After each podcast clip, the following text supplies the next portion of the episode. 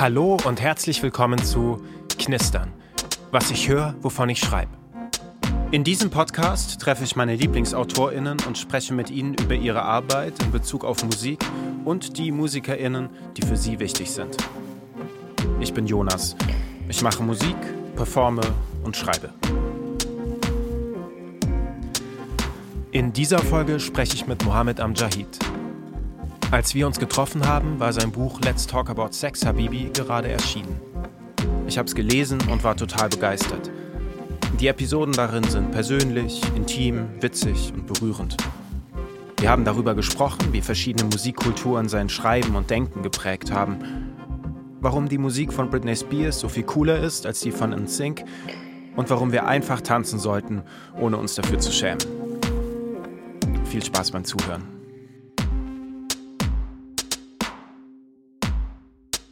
Voll schön, dass du da bist. Ich freue mich sehr, dass das jetzt so spontan noch geklappt hat an diesem Montagmorgen.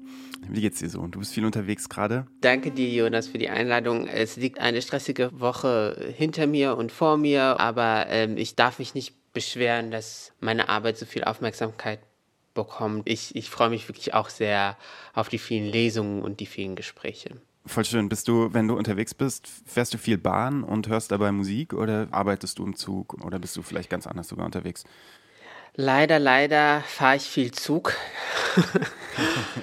es ist, glaube ich, sehr langweilig, jetzt hier über die Deutsche Bahn zu lästern, aber alle können sich Gedanken machen, wie schwierig es ist, ähm, quasi mit der Deutschen Bahn unterwegs zu sein. Und ich arbeite gleichzeitig aber sehr gut in Zügen, vor allen Dingen, wenn sie in der Pampa einfach stehen bleiben und man aus dem Fenster kurz gucken kann und dann einfach weiterschreiben kann.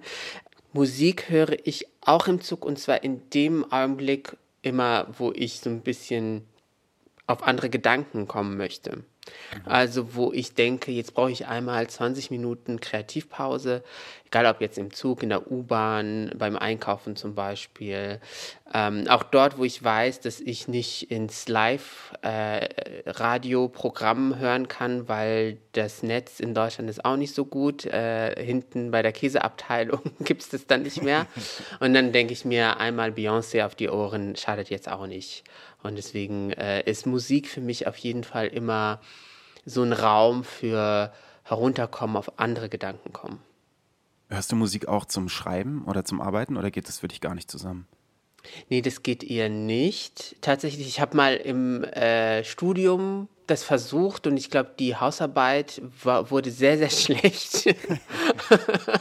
ähm, ich habe gleichzeitig kein Problem, mich auf Texte zu konzentrieren. Das heißt, ich brauche, also es gibt mhm. ja AutorInnen zum Beispiel, die brauchen so Musik als Begleitung. Das brauche ich jetzt nicht. Und deswegen ist es für mich ganz schön, tatsächlich Musik als äh, einen Raum zu begreifen, wo ich jetzt nicht unbedingt immer Arbeit mit verbinde. Und gleichzeitig ist es mhm. aber eine große, große Quelle für Inspiration, um auf neue, frische Gedanken zu kommen. In meinen Texten spielt Musik äh, dann auch immer eine ganz wichtige Rolle.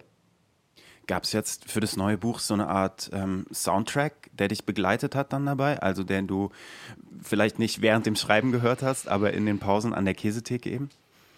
Äh, tatsächlich für die Recherche habe ich Musik mhm. gehört. Ähm, und zwar ganz viel marokkanische Volksmusik, ähm, mhm. um nochmal ganz frisch mir die Texte einfach anzuhören. Weil Musik mhm. ist ganz oft, glaube ich, ich weiß nicht, wie es dir geht, Jonas, aber ganz oft so beiläufig. Also wir konzentrieren uns ganz oft ja auch nicht auf die Lyrics zum Beispiel. Und da mhm. ist aber sehr, sehr viel Arbeit und sehr, sehr viel sehr, sehr viele Gedanken ja äh, äh in, in ja, Poesie eigentlich ähm, geflossen. Und so habe ich mich dann hingesetzt und habe dann marokkanische Volksmusik gehört für äh, das Buch Let's Talk About Sex, Habibi, und habe dann nochmal gemerkt, wie schlüpfrig das ist. Also es geht sehr, sehr oft einfach um Sex und um Liebe und um Körperlichkeit. Und das war für mich nochmal so ein Aha-Erlebnis, sehr bewusst Musik zu hören. Ähm, und so ist es, glaube ich, äh, für mich auch immer ganz interessant, wenn ich als vor allen Dingen Reporter unterwegs bin, dann auch in den Musikgeschmack verschiedenster Gesellschaften irgendwie reinzuhören. Gibt es, hast du da Sachen gefunden, die du seitdem wieder mehr hörst, ähm, auch unabhängig von der Recherche? Ähm, ich habe neulich beim Aufräumen tatsächlich so Dance-Volksmusik gehört, weil man so animiert ist. Ich räume auch mhm. gerne auf, das ist nicht das Problem, aber dann klingt es irgendwie so viel besser und dann tanzt man so, während man irgendwie Staubsaugt. Ähm, aber äh, es ist tatsächlich ein bewussteres Hören geworden, äh, mhm. glaube ich, weil es erst so frisch ist, äh, dass ich vergangenes Jahr das Buch geschrieben habe und ich mir auch vorgenommen habe, mehr darauf zu achten, was für ich bin ja Autor und mich interessieren immer so Formulierungen und Wörter. Mhm. Und ich habe mir vorgenommen, mehr darauf zu achten, was mir der Beyoncé eigentlich sagt. Sie mhm. sagt, wir sollten alle den Job kündigen und mhm. uns relaxen quasi. Und she's mhm. right. Und mhm. deswegen ist es, glaube ich, nochmal für mich so als Hörer schön gewesen, äh, mich so zu sensibilisieren, wie viel Arbeit eigentlich äh, vor allen Dingen in die Dichtung, in die, in mhm. das, in die ähm, Formulierungen äh, fließt. Und bei marokkanischer Volksmusik bin ich dann auch wieder auf den Geschmack gekommen und habe mir äh, eine Playlist auch zusammengestellt ah, fürs, cool. fürs nächste große Reine machen. Mhm. Genau. Würdest du, oder worin siehst du den Unterschied darin, wie Songtexte geschrieben sind und wie vielleicht journalistische Texte geschrieben sind? Also klar, das Format ist ein ganz anderes. Vielleicht gibt es auch einen Unterschied in der Art und Weise, wie die entstehen, wie die verdichtet sind. Ähm, wie siehst du das? Also es ist ein ganz anderes Format natürlich, journalistisch zu schreiben, weil es auf Recherche basiert und auf ja, Dinge aufdecken, Missstände aufdecken zum Beispiel. Und gleichzeitig glaube ich, dass sehr, sehr viele KünstlerInnen natürlich auch aus ihrer Lebensrealität schöpfen. Ähm, und da sehr viele ähm, Dinge im Alltag, aber auch politische Themen ähm, ja, vertonen eigentlich und somit ein ganz anderes Publikum erschließen. Das könnte ich zum Beispiel überhaupt nicht.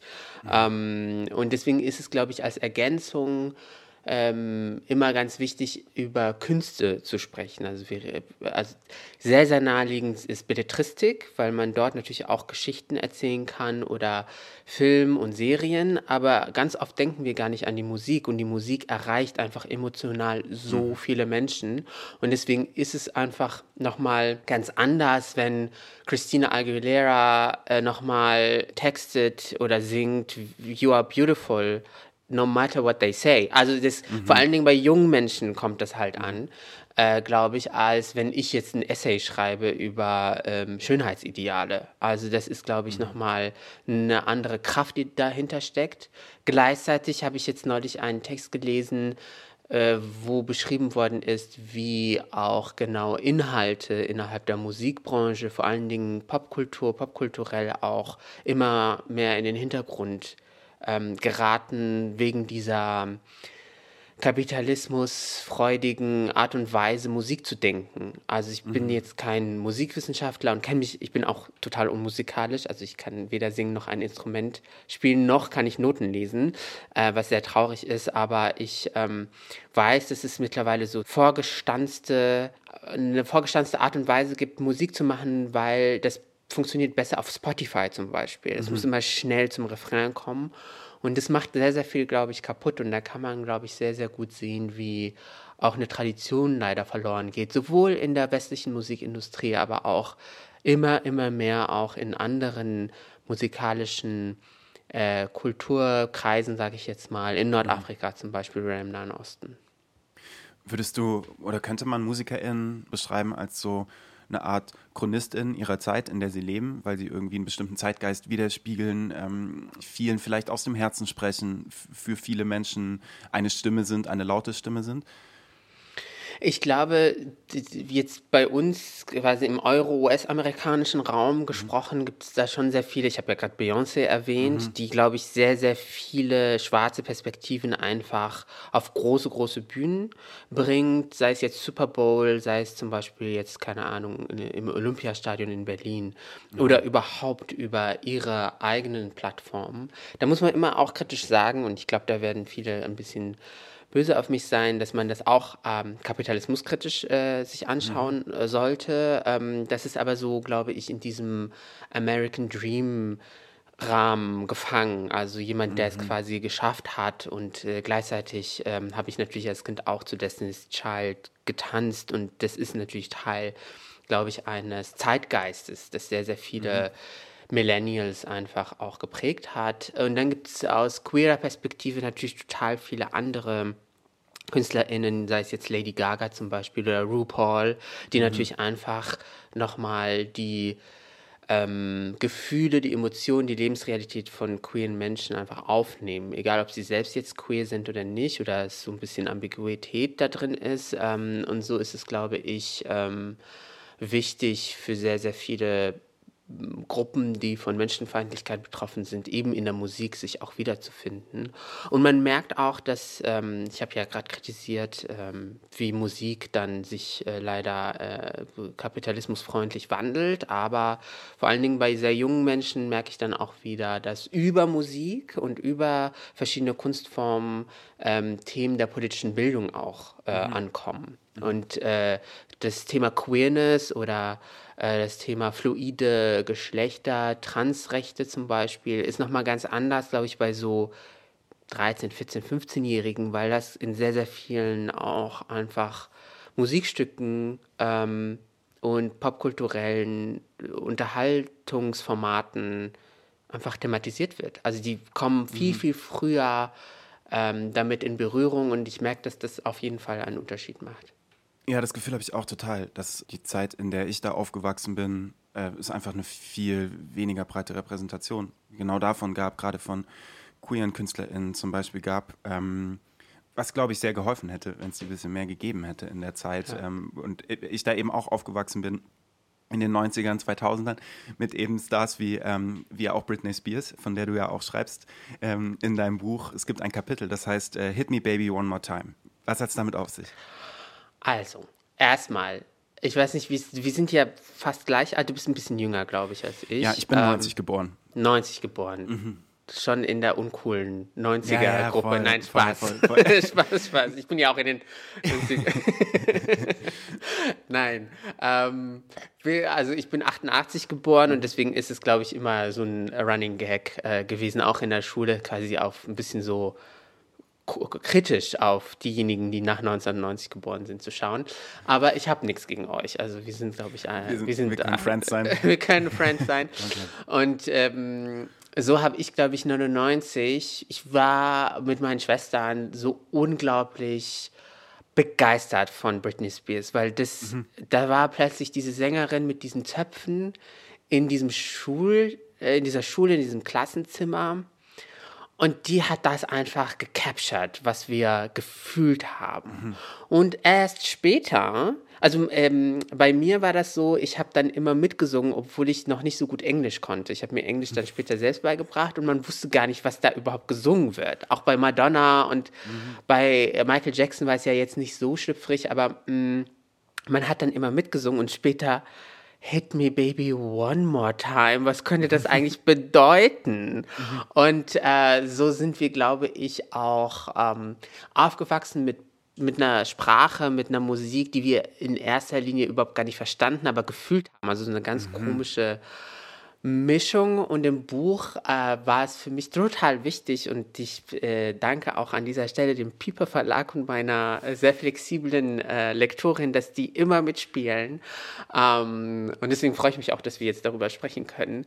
ähm, äh, dieses Kapitel Hit Me Baby One More Time zu schreiben und auch so zu nennen, weil da beschreibe ich ähm, den, äh, ja, wie soll ich sagen, Tausch und Handel mit Porno-CDs auf dem mhm. Schulhof, wo ein äh, guter Samariter in meiner Klasse quasi dafür gesorgt hat, dass alle mit äh, Pornos äh, versorgt äh, werden. Damals gab es ja auch noch nicht das äh, schnelle Internet. Ähm, das beschreibe ich dann, das kam dann später peu à peu, aber man musste sich über diese CDs äh, quasi versorgen und dann irgendwie heimlich das gucken. Und ähm, er hat mir dann irgendwann mal diese CD in die Hand gedrückt ähm, mit einer äh, Pornodarstellerin, die so gestylt war wie Britney Spears.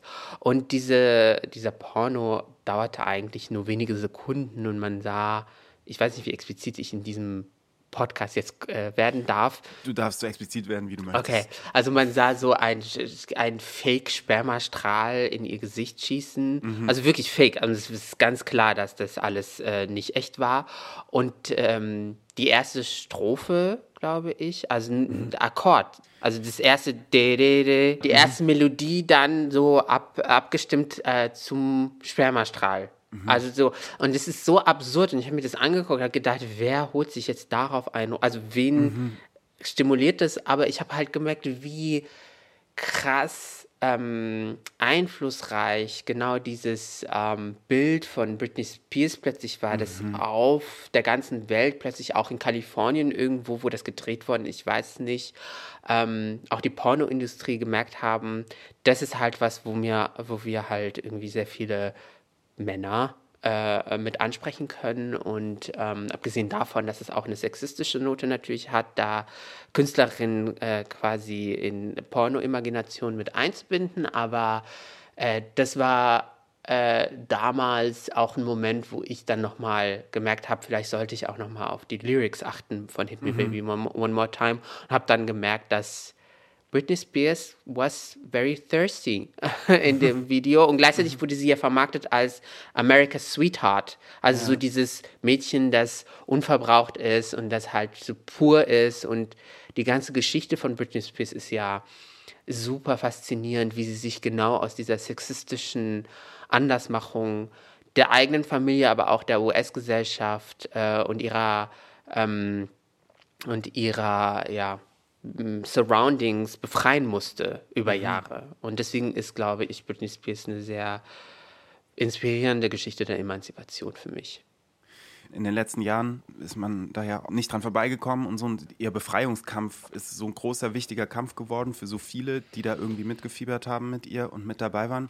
Ich habe jetzt im Nachhinein auch nochmal über dieses Musikvideo so ein bisschen recherchiert und es ist tatsächlich die gleiche Highschool, in der auch Grease gedreht mhm. wurde. Also es ist so quasi die Highschool halt, so wie die mhm. popkulturelle Highschool.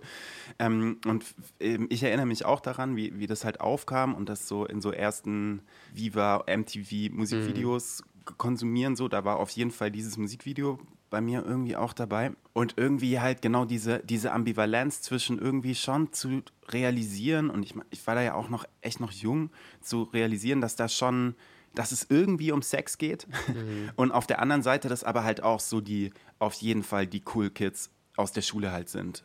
Genau. Ähm, ja. Und so diese, diese Verbindung finde ich irgendwie total spannend. Ähm, und auch äh, äh über dieses Musikvideo ähm, habe ich gelesen, dass es total von ihr, also es wird zumindest so erzählt, ähm, sehr selbstbestimmt war. Also sie sich diese Choreografien wollte, sie diese mhm. Kostüme wollte. Ähm, eigentlich war irgendwie geplant, glaube ich, sowas wie ein ähm, sowas wie ein Animations- oder Comic-Video irgendwie zu drehen und sie gesagt hat, nee, nee, wir drehen das in dieser Schule, um das in der Lebensrealität ihrer Fans anzudocken. Ähm, wie siehst du diese Ambivalenz zwischen diesem selbstbestimmten, eigentlich, ich meine, sie war da auch echt noch jung, so 17, 18, ähm, und andererseits eben diese, diesem Teil daran, wo sie so, ja, so sexualisiert eben wirkt, ähm, da diese Ambivalenz an der Stelle äh, um dieses Kapitel zu schreiben bei Let's Talk About Sex, Habibi, habe ich auch so ein bisschen noch äh, zu Britney Spears gelesen, einfach mhm. Hintergrund, um mich so einzugrooven. Mhm. Ich wusste zum Beispiel jetzt nicht, dass das die Highschool von Greece ist. Das ist, äh, das passt aber total mhm. zu, diesem, mhm. zu diesem Spannungsfeld in den USA, wo es ja ganz oft eigentlich um so sehr traditionelle Familienwerte geht äh, und dann aber so ein, eine Sehnsucht nach dem Verruchten dann auch plötzlich mhm. da ist. Und äh, Britney Spears ist ja eigentlich Entrepreneur.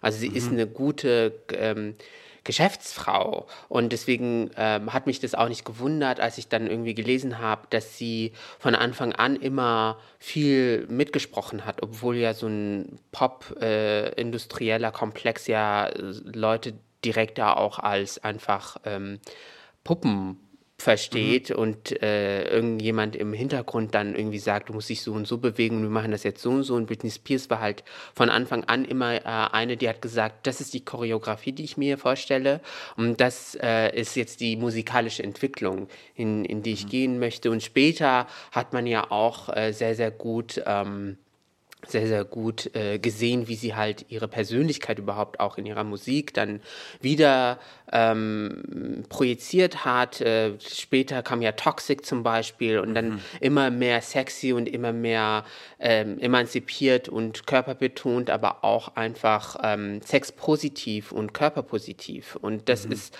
etwas, was ähm, sehr, sehr viele ihr ja in den USA auch übel genommen haben. Und so mhm. kam sie ja auch dann irgendwann mal in die Fänge leider ihres Vaters, der sie ja eigentlich eingesperrt hat, mehr oder mhm. weniger.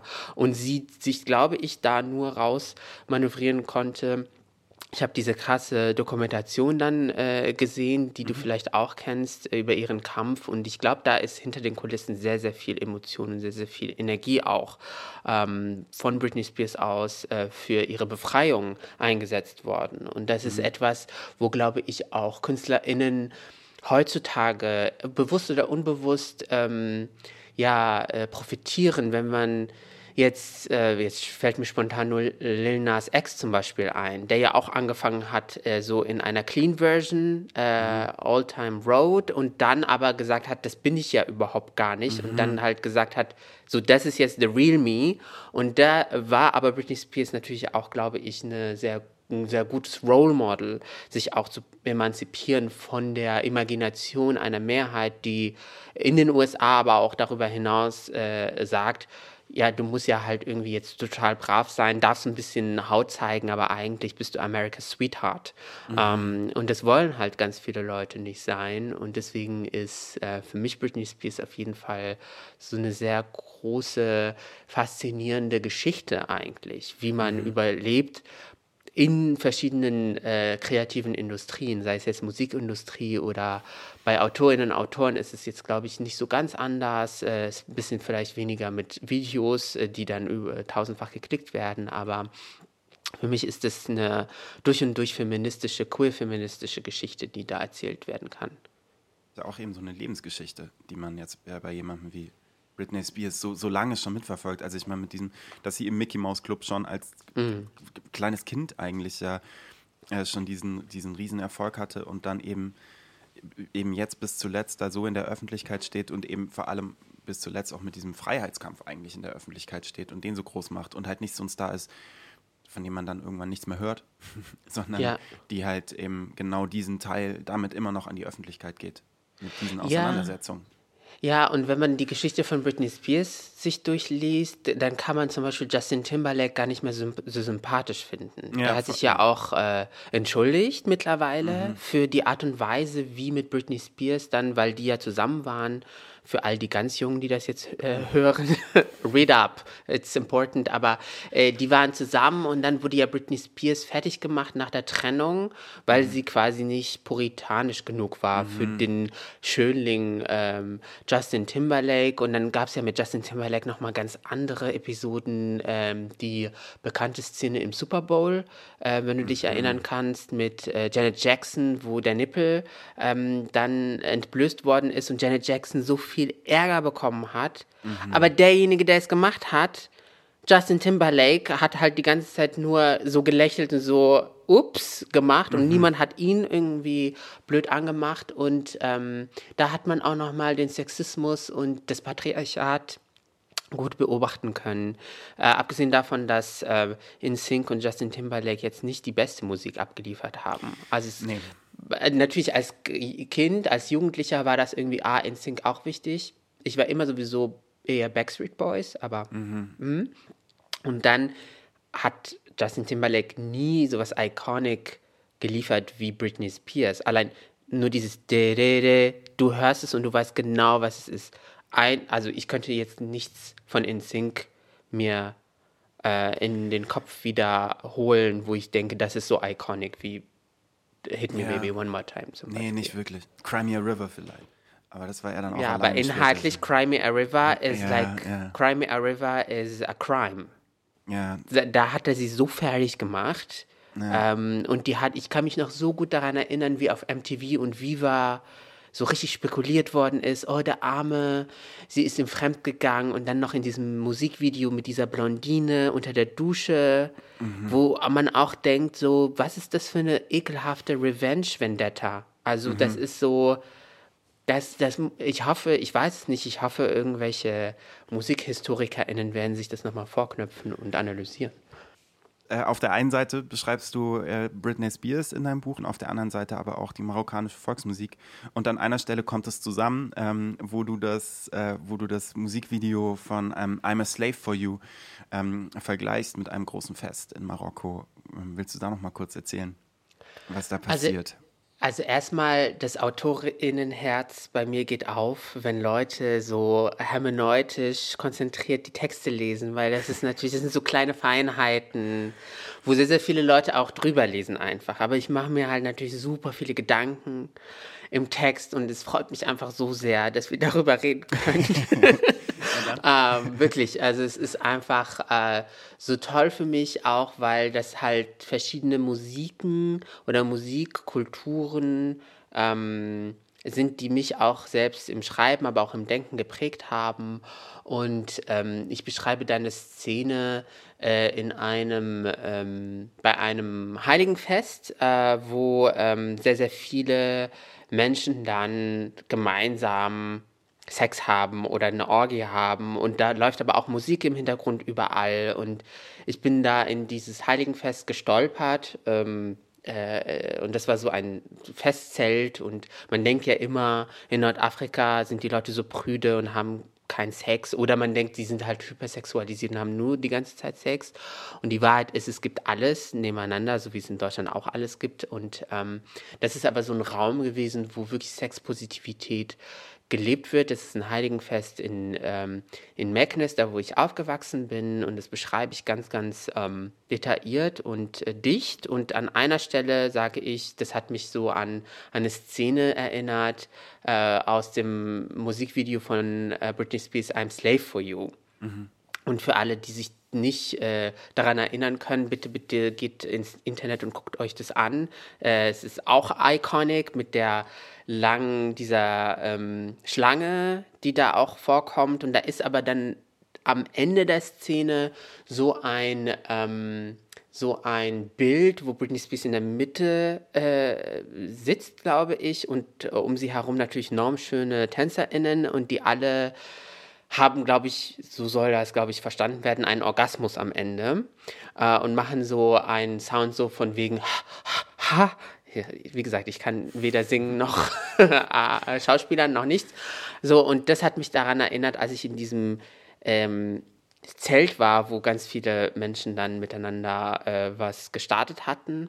Und meine Lektorin meinte auch, und ein äh, guter Freund von mir, der das dann auch gelesen hat, ähm, bevor es äh, veröffentlicht wurde, dieser Text, äh, dieses Kapitel, die meinten aber, mh, hm, du schreibst, es ist ein Chor der Lust und im Musikvideo ist es ja kein Chor, sondern das ist ja nur die Stimme von Britney Spears, glaube ich, nochmal. Mhm wie sagt man, wenn man gedoppelt die Stimme oder gedoppelt oder so mhm. und ich so, ja, aber es geht, glaube ich, um die Ikonografie für mich. Also mhm. Also es geht tatsächlich da um das Musikvideo, wie die da alle wie ein Knäuel quasi da äh, sich äh, ablecken und anfassen und, und stimulieren und da noch das ähm, dass äh, der Schweiß quasi äh, über die Wangen und die Brüste und die Körper irgendwie perlt.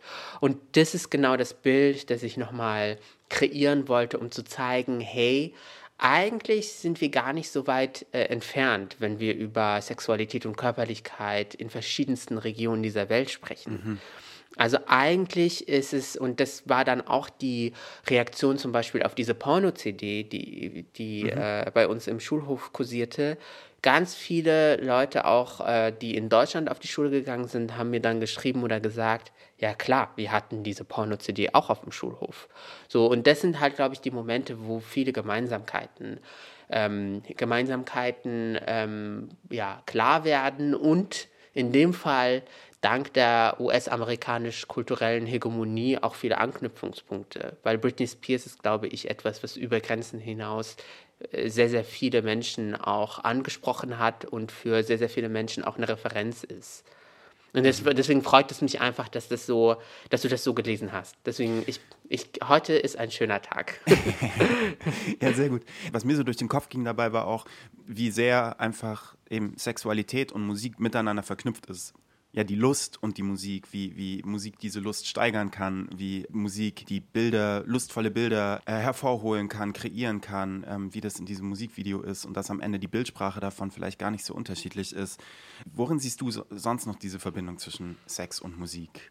Also ich glaube, wenn es jetzt nicht äh, Emilia mit einem I'm a Big Big Girl in a Big Big World ist, also so dieses ganz, ganz brave, dann hat, glaube ich, in jeglicher äh, Musikform Sexualität und Körperlichkeit ihren Platz. Also sei es jetzt ganz explizit, wenn wir jetzt, äh, keine Ahnung, George Michael mhm. uns äh, äh, vergegenwärtigen, der ja sein Coming Out dann irgendwann mal ja auch hatte in mhm. seiner Musik. Also das ist dann, glaube ich, auch nochmal eine Möglichkeit, die eigene Sexualität für viele KünstlerInnen einfach aufzuarbeiten. Ähm, und natürlich auch vor den 90ern, 2000ern gab es ja auch noch mal viele Referenzen, die wichtig und gut sind. Also Girls Just Wanna Have Fun ist eigentlich ein sehr feministischer Song. Also es ist, mhm. es mhm. ist eigentlich ein viel gut Song, aber Girls Just Wanna Have Fun. Also sie wollen sich eigentlich vielleicht nicht dem Patriarchat ähm, äh, ja, unterwerfen. Und so mhm. gibt es auch sehr, sehr viele KünstlerInnen, zum Beispiel in Marokko, in Ägypten. Es gibt in Ägypten ähm, eine ganze Musikrichtung El-Mehragan heißt das, äh, mhm. wo sehr viel Wert darauf gelegt wird, im Rahmen der Konvention, aber dann darüber hinaus auch die eigene Körperlichkeit und die Beziehungen zwischen den verschiedensten Geschlechtern auch zu thematisieren. Also da geht es wirklich mhm. richtig derbe, ähm, richtig derbe zu und da werden aber auch so ganz schwierige Themen wie sexualisierte Gewalt dann plötzlich ähm, thematisiert, wo es um Catcalling geht, wo es um äh, darum geht, dass äh, Nein, Nein heißt zum Beispiel. Mhm. Und das sind halt ähm, Formen und Künste, die erreichen, wie gesagt, so viele Menschen. Damit könnte man aktivistisch gar nicht so viele Menschen mhm. erreichen. Und deswegen ist das ähm, immer ein wichtiges Thema. Ähm, ich kenne mich jetzt bei den ganz, ganz jungen äh, KünstlerInnen nicht so gut aus, obwohl eine gewisse ähm, Musik-App, die ich benutze, mir auch manchmal das vorschlägt, wenn ich einfach putzen will, ohne mir Gedanken zu machen über die Musikselection. Ähm, aber ich merke, dass da natürlich auch sehr oft einfach zurückgegriffen wird auf die 60er, 70er, 80er, 90er mhm. Jahre. Auch jetzt bei den ganz modernen, modernen, ich höre mich an wie voll der alte Mann, aber äh, so, weißt du, da, das, was jetzt die zwölf Zwölfjährigen auch mehrheitlich hören. Da wird ja auch ganz viel gecovert zum Beispiel. Mhm. Ähm, und da merke ich auch, dass es natürlich auch, man muss nicht das Rad neu erfinden. Also mhm. Körperlichkeit mhm. und Sexualität ist immer etwas, was uns als Menschen bewegt, als pubertierende Menschen sowieso. Und das hat immer seinen, seinen, ähm, seinen Platz. Äh, ich kenne mich jetzt zum Beispiel bei äh, deutschem Schlager nicht aus, weil das jetzt nicht meine Musikrichtung ist, aber das, was ich gehört habe, da geht es ja auch ganz oft, oft um Fiki Fiki. Also da geht es auch ganz oft um, weißt du, äh, glaube ich, ähm, Sehnsüchte äh, und Liebe und Beziehungen und Herz gebrochen und dann wieder neue Liebe gefunden. So, und das sind halt Sachen, die bewegen halt die Menschen in ihrem Alltag, in ihrem Leben und deswegen findet man sie auch ganz oft, glaube ich, in, in der Musik wieder. Du beschreibst dieses Festival auch ähm, als einerseits so ein ekstatisches, freies, hemmungsloses, ähm, intimes Fest eben, ähm, wo die Musik so dabei ist. Ähm, inwieweit und aber eben auch als Safe Space. Ähm, ganz klar, also weil, du, weil du auch sagst, gerade in diesem Zelt, ähm, wo diese Orgie eigentlich äh, stattfindet, ist so klar, dass da die Polizei nicht reinkommt zum Beispiel ähm, und das irgendwie so ganz klar definierter Safe Space. Ähm, ich habe mich dann so gefragt, dass es eigentlich, dass eigentlich solche Safe Spaces ja ganz oft auch Orte sind, die so ähm, die so musikalische Orte sind. Also das sind ja jetzt auch oft Clubs oder eben diese ja. Festivals.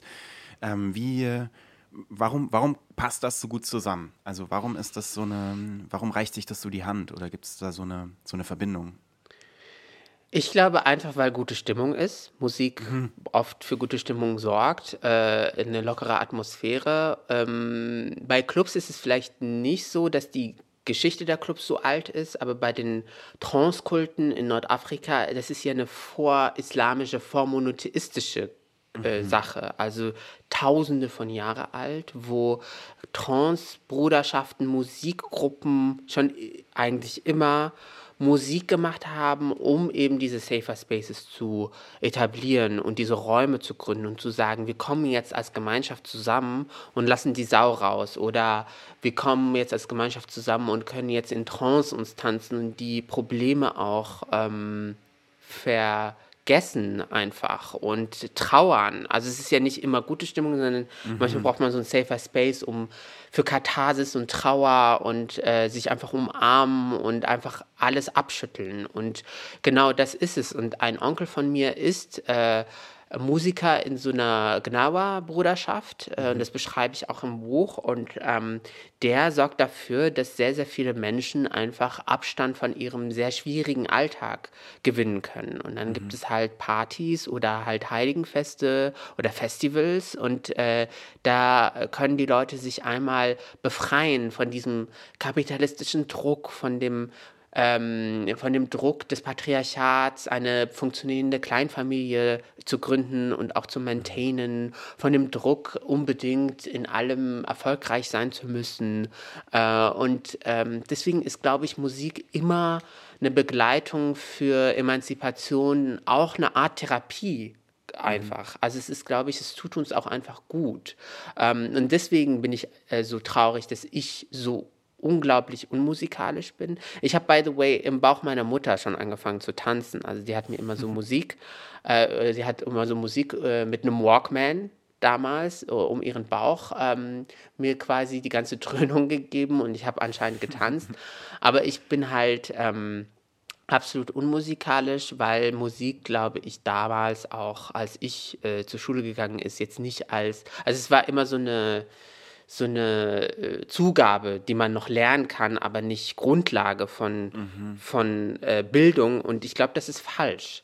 Äh, ich glaube, dass Musik und Künste allgemein wirklich immer mit äh, bei der frühkindlichen Bildung auch eine Rolle spielen sollten. Nicht alle müssen dann Britney Spears werden oder MusikwissenschaftlerInnen, aber es hat noch mal eine an, es gibt noch mal einen anderen Zugang zu überhaupt Menschheit.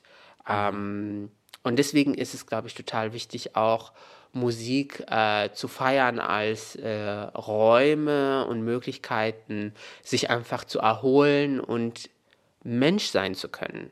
Äh, mhm. mit hoffentlich dann auch Menschen, anderen Menschen, die einem nahestehen oder die einen eben nicht anders machen oder blöd angucken, wenn es jetzt um den Club zum Beispiel geht und man sagt, man macht jetzt einen queeren Abend und da kann, können die Leute sie selbst sein.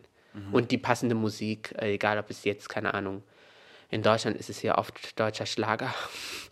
in den queeren Clubs in Köln ähm, zumindest. Ähm, aber dann ist es halt irgendwie, keine Ahnung, die Madonna Night zum Beispiel oder die Britney Spears Night. Also es ist ja auch ganz, Princess of Pop ist ja auch sehr, sehr beliebt ähm, in, in queeren Clubs. Und das ist etwas, was, glaube ich, lebensnotwendig ist für sehr viele Menschen. Mhm. Du hast jetzt ein paar Mal, ein paar Mal schon gesagt, dass du, dass du dich selbst nicht als musikalisch bezeichnen würdest äh, und auch gesagt, dass das ähm, in, der, in der Bildung ähm, bei dir einfach keine Rolle gespielt hat, beziehungsweise keine, keine wichtige Rolle gespielt hat in dem Sinne. Ich habe selbst, also ich hatte irgendwie Musikunterricht in der Schule und bin, bin darüber viel damit in Berührung gekommen und habe aber trotzdem das Gefühl gehabt, dass ich ganz viel davon einfach auch erstmal wieder verlernen musste, mhm. bis ich anfangen konnte, ähm, äh, oder eigentlich, dass, dass die ganze Zeit Musik machen für mich auch, ein, auch so ein Prozess ist, die ganze Zeit eigentlich zu verlernen, von, von, davon wegzukommen, wie ich denke, wie was zu klingen hat, wie ich denke, wie was ja. zu sein hat, wie, wie so. Ähm, und bewundere das immer, wenn, wenn halt irgendwelche KünstlerInnen so voll stark ihr, ihr eigenes Ding irgendwie finden und das so voll konsequent ähm, verkörpern mit, mit, mit, mit allem, was irgendwie dazugehört. Ähm, deswegen finde ich, funktionieren auch solche, eben so eine Madonna-Night vielleicht auch so gut, weil es einfach so diese geballte Energie ist von dieser ja. einen Person oder so, von eben von so einer Britney Spears. Ähm, und trotzdem habe ich so das Gefühl, dass die Art und Weise, natürlich auch wie wir hier in, wie hier in Deutschland ähm, Bildung natürlich auch gemacht wird, ähm, dass da eigentlich ganz viel kaputt gemacht wird von dem Potenzial, das das eigentlich hat. Also gerade dieses Denken, ich bin eigentlich nicht musikalisch ähm, oder für mich ist es auch ganz stark, ich kann eigentlich nicht tanzen und ich kann eigentlich vor allem nur tanzen, wenn es richtig dunkel ist und mir, mich Leute dabei nicht sehen, ähm, so, weil, äh, weil, weil es sonst für mich so, so, so, so schambehaftet ist. Immer. Mhm. Ähm, und ich, das erlebe ich bei vielen Menschen, die irgendwie sagen, na, dieses Musik machen und ich traue mich nicht zu singen, dass das was ist, wo so viel, wo so viel Scham auch ist. Warum, warum ist das so? Also, äh, erstens, ich kann sehr gut tanzen. Das hat auch was damit zu tun, dass ich schon sehr früh quasi in Im diese Safer Spaces ge gerutscht mhm. bin und als Anthropologe dann auch mir das wissenschaftlich angeguckt habe. In dem Sinne habe ich mich sehr viel mit Musik auseinandergesetzt kann aber selbst keine gute Musik machen, habe aber gemerkt, dass natürlich musikalische Ausbildung eine Frage der Privilegien auch ist, mhm. vor allen Dingen in Deutschland. Also das ist natürlich ein bisschen Klischee, aber das sind halt die Eltern, die unbedingt wollen, dass äh, das eigene Kind das, der nächste lang lang wird. Und dann muss mhm. dieses Kind, obwohl es das vielleicht gar nicht möchte, äh, diese grauenvollen Klavierstunden über sich ergehen lassen. Und da wird auch Musik gestanzt, in, im, also als Wissen. Und das hört man ja dann auch, mhm. ähm, glaube ich. Auch ich als Laie höre das dann raus, wenn das Leute nicht aus Überzeugung machen. Mhm. Ähm, und äh, das sind dann auch, ich habe mir dann so Musikschulen angeguckt, zum Beispiel in Sydney, wo sehr viele äh, Studis zum Beispiel aus China äh, äh, hingeschickt werden, damit sie unbedingt gut werden. Aber das mhm. ist halt eher eine Fleißsache und die wollen vielleicht ein ganz anderes Instrument spielen oder gar keine Musik machen. Und mhm. das ähm, ist so die wieder so eine kapitalismuskritische Perspektive, glaube ich, auf musikalische Ausbildung und wie wir Musik überhaupt denken und fühlen. Mhm. Ähm, das ist das eine. Und dann dieses Schambehafte natürlich, dass ähm, dass äh, eigentlich Musik dafür da sein sollte, zumindest äh, auch äh, sich entspannen zu können und loslassen zu können. Und ganz viele das aber eben nicht so gelernt haben, dass es eigentlich mhm. egal ist, wie du im Club tanzt. Hauptsache, du hast Spaß und alles ist gut und du fuchselst nicht mit so mit den Händen, dass du, glaube ich, Leute irgendwie verletzt oder so. Ja. Aber es ist halt ähm, etwas, was ich so aus nordafrikanischen Kontexten zum Beispiel überhaupt nicht kenne. Also ich beschreibe ja auch äh, in Let's Talk About Sex Habibi im Buch, wie äh, regelmäßig in der Schulklasse einfach der Papierkorb als Trommel instrumentalisiert worden mhm. ist und dann ging die Gaudi ab. So, und so bin ich aber aufgewachsen, dass vor allen Dingen schon in jungen Jahren einfach die Leute äh, Spaß haben wollen und mhm. Musik einfach auch als Möglichkeit sehen, äh, so ein Wir-Gefühl zu äh, kreieren. Und da muss ich sagen, dieses Wir-Gefühl ähm, das suche ich an vielen Orten in europäischen Gesellschaften, nordeuropäisch in Deutschland, das ist jetzt auch ein bisschen Klischee, aber auch vergebens. Also wo auch mal äh, gesagt werden kann, komm, lass einfach eine gute Zeit haben und ähm, dann tanzt du halt und das ist egal, wie es aussieht. Hauptsache, du hast mhm. Spaß dabei. Und da können wir, und das versuche ich auch im Buch zu machen, sehr viel von, in dem Fall nordafrikanischen äh, Kulturen bzw. diesem Savoir-vivre lernen, wo mhm. es gilt, okay, du musst jetzt nicht auf der Bühne singen, wenn du schief singst, aber du kannst halt auch äh, sehr gerne irgendwie im, im Freundinnenkreis Karaoke machen und das mhm. ist vollkommen okay. Mhm. Und ähm, du kannst auch ähm, gerne vor dem Spiegel, und das machen wir, glaube ich, alle, so ein bisschen Hüften äh, kreisen lassen und schauen, wie das so aussieht und schauen, wie du dich damit irgendwie fühlst. Und so wird, also wird auch Scham abgebaut tatsächlich. Mhm. Damit man auch vollkommen Musik genießen kann und davon auch profitieren kann, seelisch. Ähm, und das würde ich mir wünschen, ähm, dass äh, mehr und mehr junge Leute ähm, vor allen Dingen das, diesen Charme einfach ab, ablegen und sagen, lass einfach eine gute Zeit haben. Mhm. Voll das schöne Schlusswort eigentlich. ich habe aber noch zwei, zwei kleine Fragen noch. Und zwar, ja. ähm, wann war das letzte Mal, als du richtig ekstatisch getanzt hast? Und was war das letzte Lied, das du laut gesungen hast? Ähm, das äh, letzte Mal, als ich richtig ekstatisch getanzt habe, bis zum geht nicht mehr und ich bin auch nicht mehr der Jüngste und meine Knie haben dann ein bisschen wehgetan und die Schuhe, äh, meine neuen Boots waren dann danach irgendwie so nicht mehr so bequem, war nach meiner Buchpremiere wow. in Berlin.